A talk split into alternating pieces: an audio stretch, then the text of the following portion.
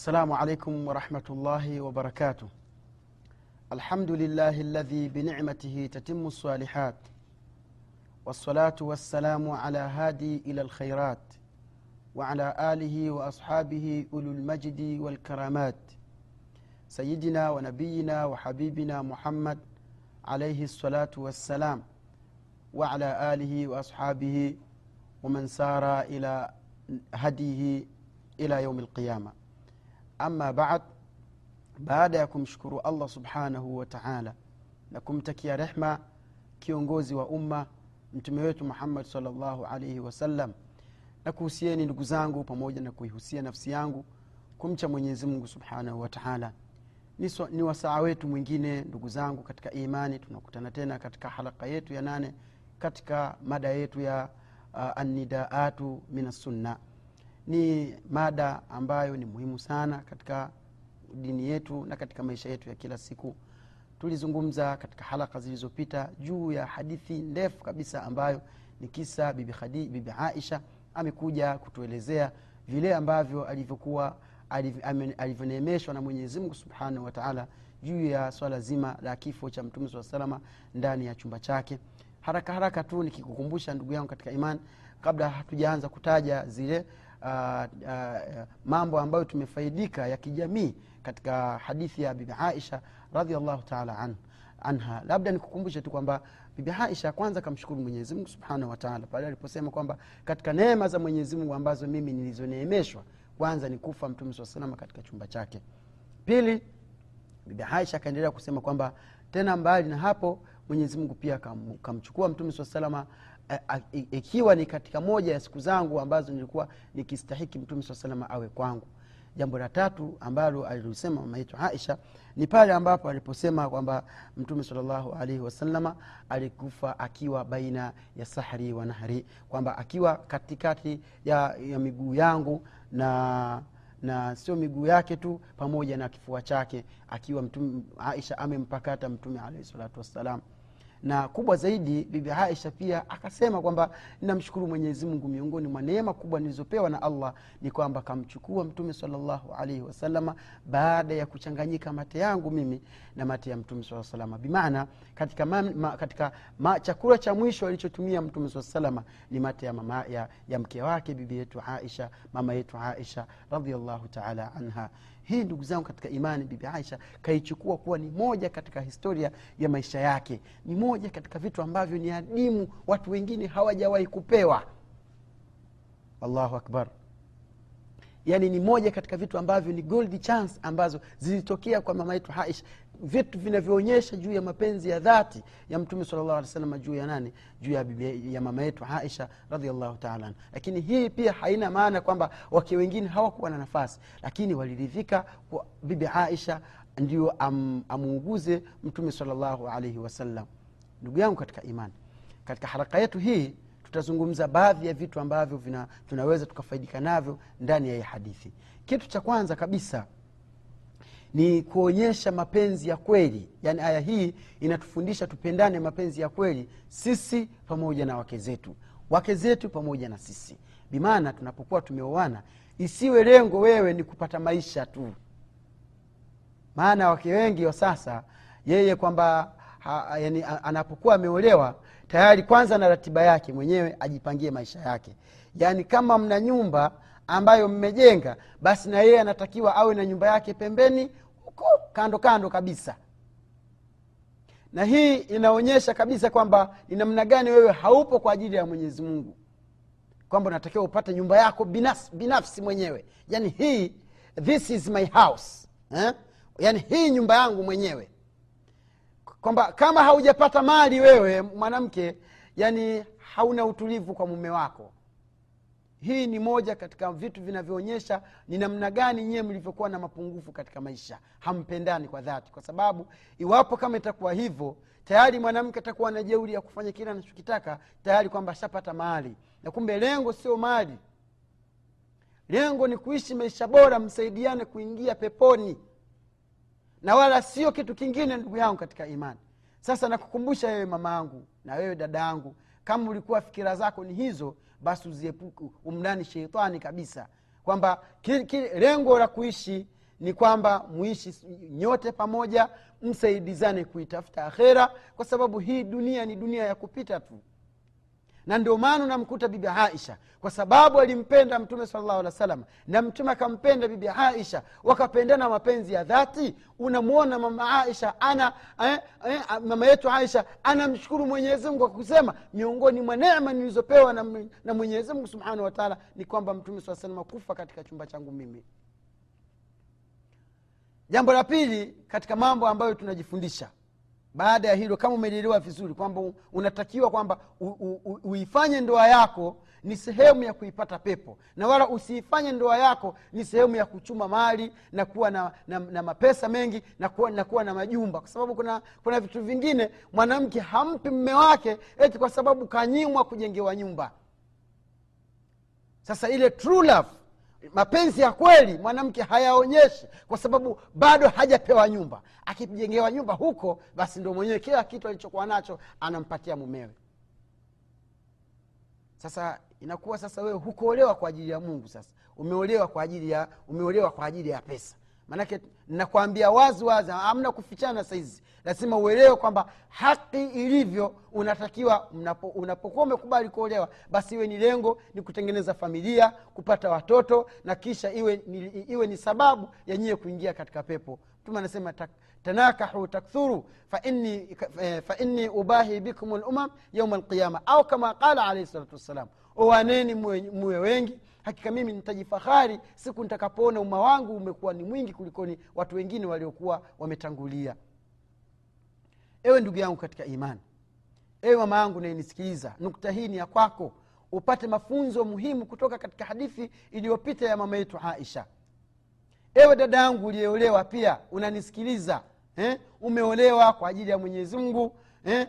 Tayari mwenyezi mungu subhanahu wataala amewakutanisha kwa sababu hiyo ni sunna fitria kwamba ni lazima uolewe na mwanaume ni lazima aowe sasa isiwe lengo la wewe kutaka kuolewa ni kwa sababu ufaidike upate mamali upate dunia. Dunia hii inakufa tu haitakufaa chochote.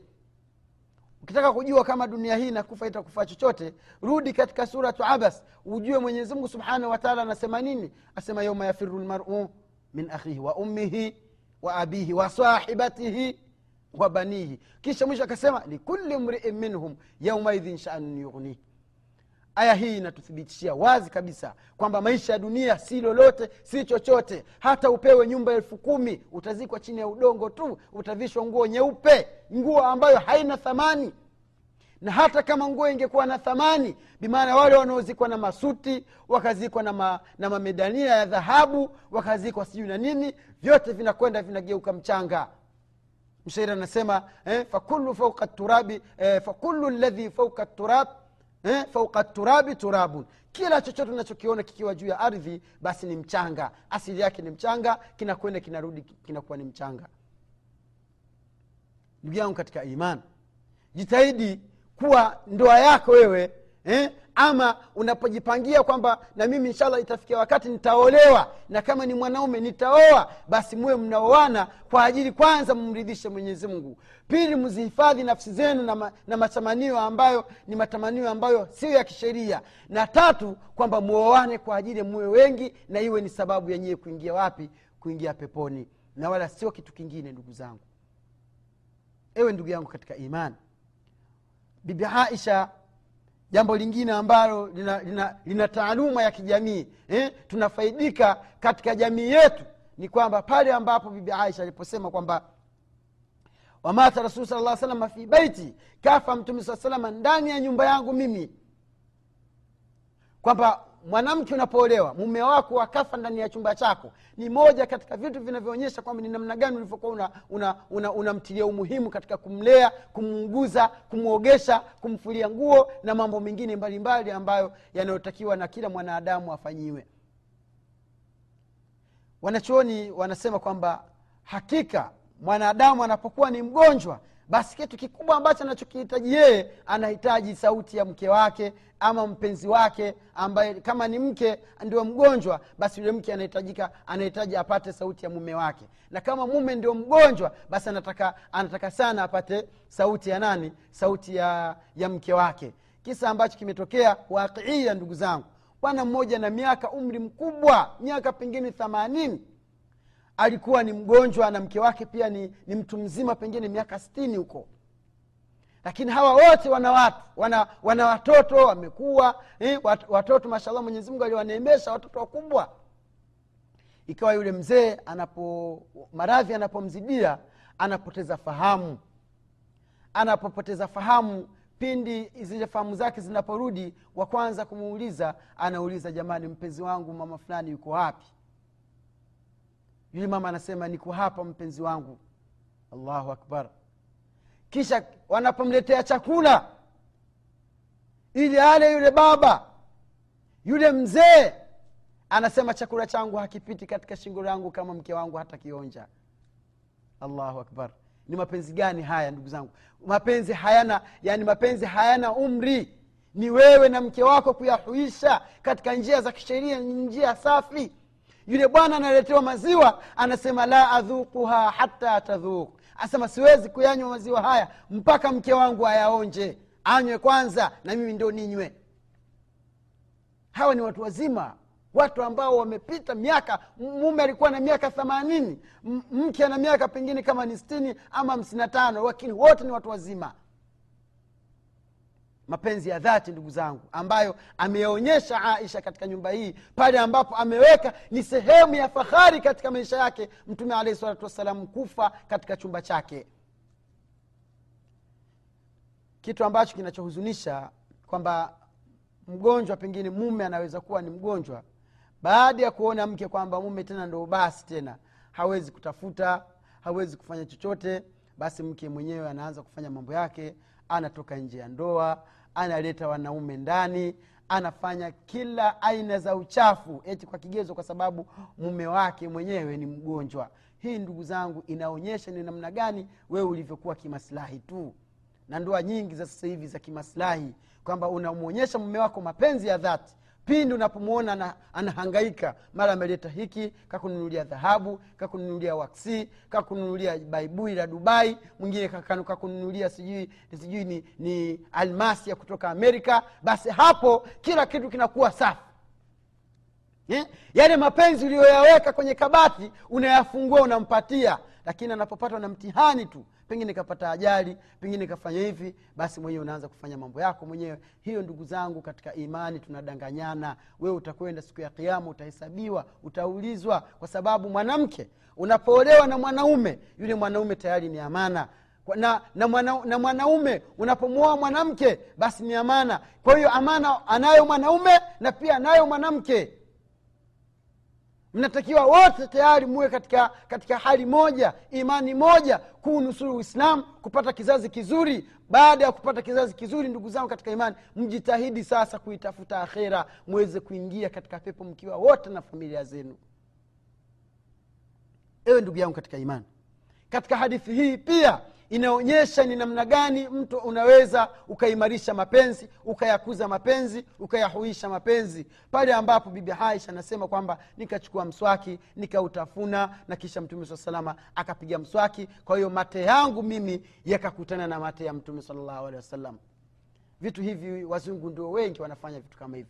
Tena maa lasaf wanavifanya katika masala machafu kabisa. Labda nikukumbushe lakini samahani kama itakuwa ni katika sigha si nzuri.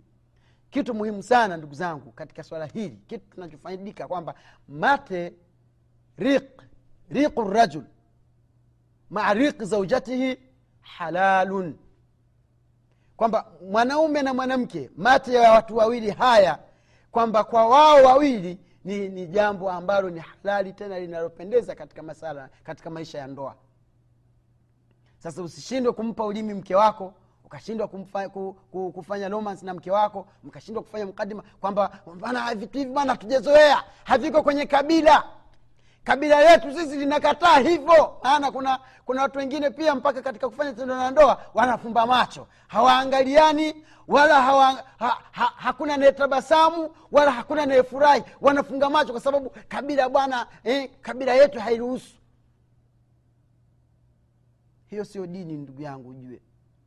Sio dini kabisa. Angalia mtume na fahari bibi aisha anajifaharisha anasema faltaka eh, faltaka riqi maa riqi rasul sal llah salama fi akhir hayatihi mate yangu mimi na mate ya mtume salllahu alaihi wasalama yakakutana katika mwisho wa maisha yake mtume alaihi salatu wassalam. Soma zadu lmaad kitabu cha shekh cha shekh ibnu lqayim ljauzi katika masala ya muqadimatu, ljimaa katika, katika mambo ya, ya, ya, ya romance kabla ya kutufanya tendo la ndoa. Umwangalie shekh anakwambia nini? Usi, usikae tukafanya maisha yako ni kama vile maisha ya mbuzi maisha ya kuku maisha ya wanyama. La!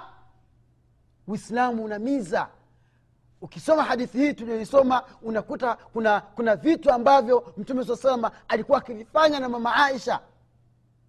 Vitu ambavyo vinavyohuisha mapenzi vinayapa vina mapenzi umri. Lakini ukiangalia katika hali zetu za sasa hivi angalia nufra. Mnajua nufra? Nufra ni neno la kiarabu lakini maana yake ni kuchukiana. Yaani wewe mwanamke hupe, hufurahi wewe unapokuwa ukimwangalia usoni mume wako. Na mwanaume pia hafurahi mwenyewe akiwa akimwangalia mkeo katika katika macho yake katika uso wake. Mnapolala simku wawili mmoja wenyewe waswahili wanasema wanalala mzungu wa nne. Kichwa kichwa chini mwingine analala kichwa anaelekeza chini mwingine kichwa anaelekeza juu. Ama mnalala sinaona kama pengine eh, huu ndio upande wa uso eh? mnaelekeza na migongo hivi. Hiyo yote ni nufra. Hamna mapenzi ya kweli. Kwa nini mfanye hivyo? Na wakati uislamu una hauwataki muwe hivyo. Tena mambo mengine saa zingine hiyo nufra inakwenda mpaka inapelekea mtu anapokuwa na rafiki yake hawezi kumtaja mke wake vizuri. Ah bwana mwanamke mwenyewe pia mzigo. Maake pia nshachoka. Mwanamke aelewi mwanamke sijui ifanye hivi. Anaanza zinataja moja baada ya lingine moja baada ya nyingine. Mbele za wanaume tena kijiweni amtaja mke wake. Inna lillahi wa inna ilaihi rajiun. Katika haki za mwanamke juu yako wewe ndugu yangu katika imani unatakiwa utunze siri zake. Mtume anasema amelaaniwa eh, amelaaniwa na mwenyezi mungu yule ambaye mwenye kwenda kutaja si, yule ambaye anayetaja siri za mke wake eh, mbele za watu. Anaeneza siri za mke wake mbele za watu. Mke nabaka anatembea anatembea uchi hana nguo hata kama amevaa. Manake watu wote masikani wanajua. Akipita ah, yule alikuwa mume wake anazungumza mwenyewe? Sio maisha ndugu zangu. Ni moto tunavumilia tu. Sio maisha hayo. Uislamu hatutaki tuishi hivyo aisha amemkumbatia katika kitu kingine ambacho kinachoimarisha kwamba kinachoonyesha kwamba mapenzi ni muhimu sana katika maisha ya watu wawili. Kila mmoja afanye juhudi kuonyesha mapenzi yake kwa mwenzie kwa, mwenzie, kwa mwenzie. Angalia mtume alikuwa amelala wapi wakati anaumwa? Mpaka anakufa. Malakul mauti anakuja kumchukua mtume mtume amelala katika mapaja ya, ya aisha radiallahu taala anhu eh? mtume amekumbatiwa na mke wake. Hiyo inaonyesha ni namna gani uimara wa mapenzi waliokuwa nayo watu hawa wawili. Mwenyezi mungu subhanahu wataala warehemu hii inaonyesha ya kwamba ndugu yangu katika imani mapenzi yanatakiwa mapenzi ni muhimu. Kila mmoja ajitahidi. Kama ni mwanamke labda pengine unapika jitahidi kupika chakula ili mme wako afurahi apendeze. Kama mnafanya tendo la ndoa kila mmoja afanye juhudi kumridhisha mwenzake msije mkafungua milango ya nyumba ndogo.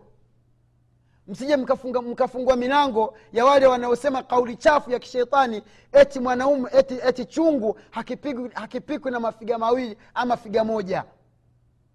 Eti chungu kinapikwa, kinapikwa kinaivishwa na mafiga matatu. Bimaana unatakiwa utafute kama ni mwanamke upate mwanaume upate wanaume wawili balance.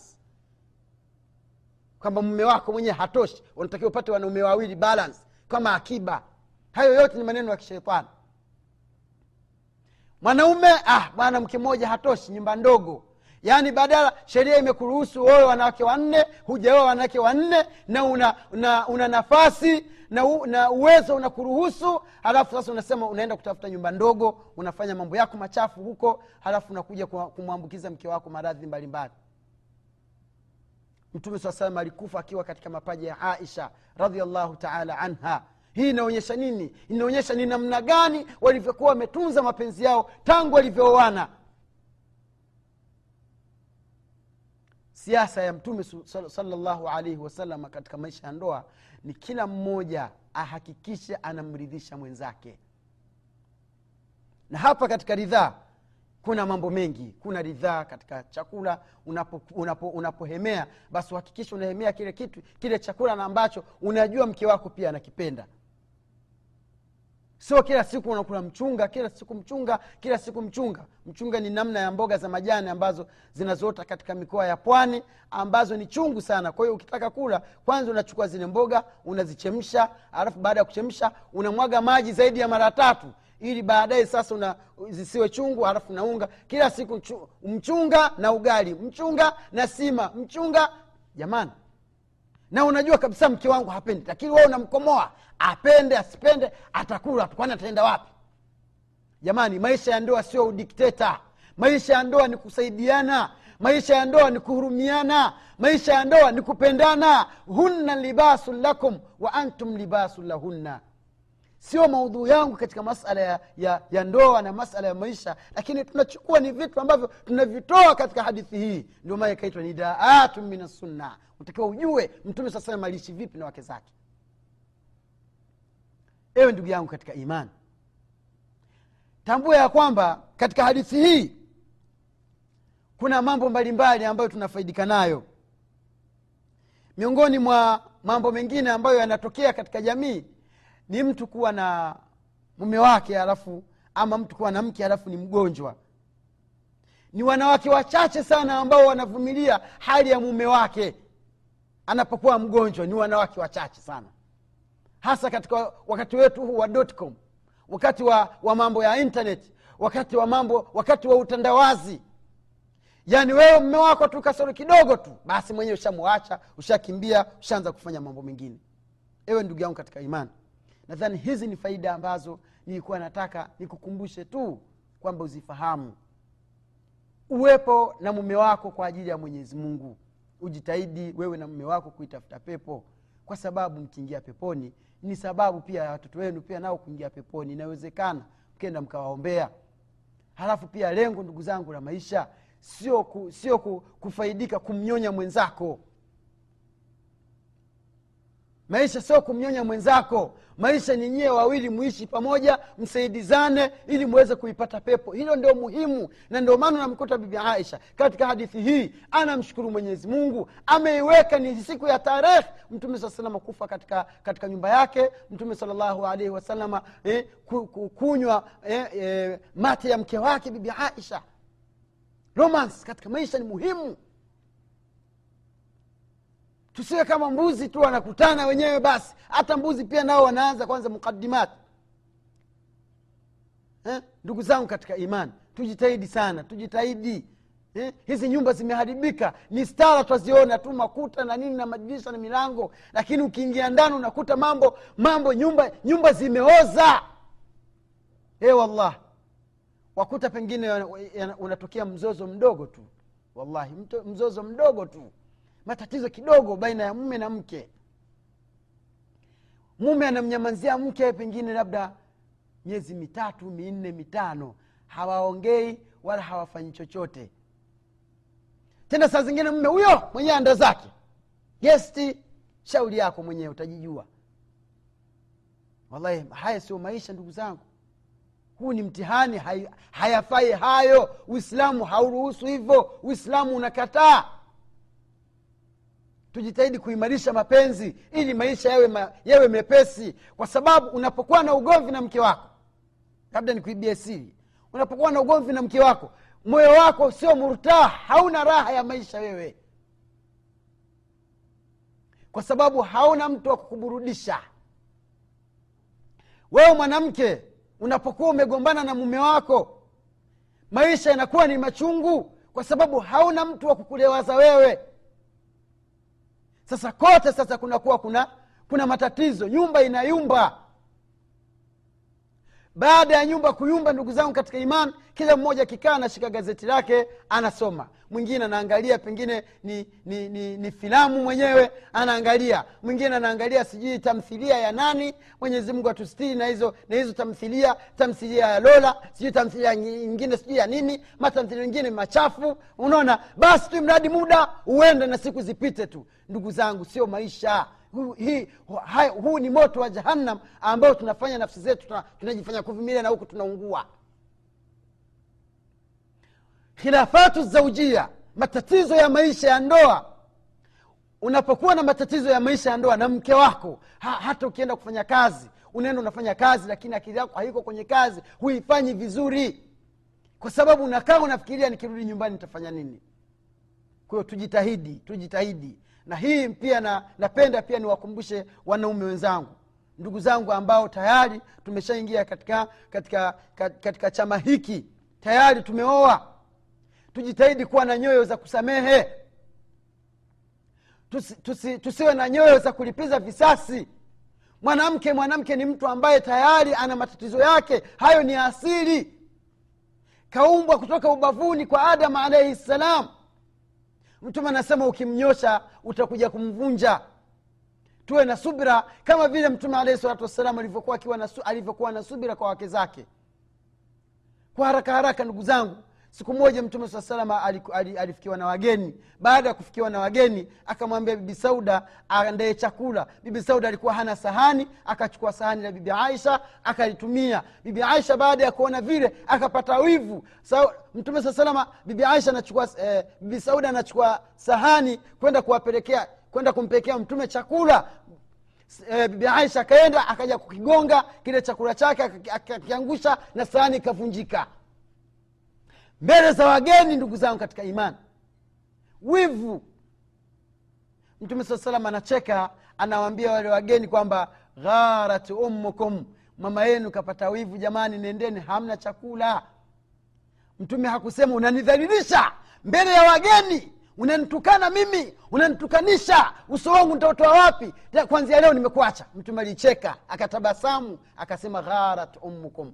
Kwa haya machache ndugu zangu ni faida kwa kweli tunatakiwa tuitumie. Ni nafasi hii usiondoke kwenye tv yako. Hakikisha unafuatilia vipindi vinavyokuja umakini zaidi ili uweze kufaidika na, na kunufaika. Kwa haya machache ndugu zangu tusimame hapa. Tumwombe mwenyezi mungu atusamehe madhambi yetu. Naombeni pia radhi kama katika matamshi nayozungumza sio mazuri lakini ni katika ile hali ya kubainisha haqi kwa haya machache subhanaka allahuma wabihamdik nashhadu an la ilaha illa ant nastaghfiruka wanatubu ilaik wassalamu alaikum warahmatullahi wa barakatuh.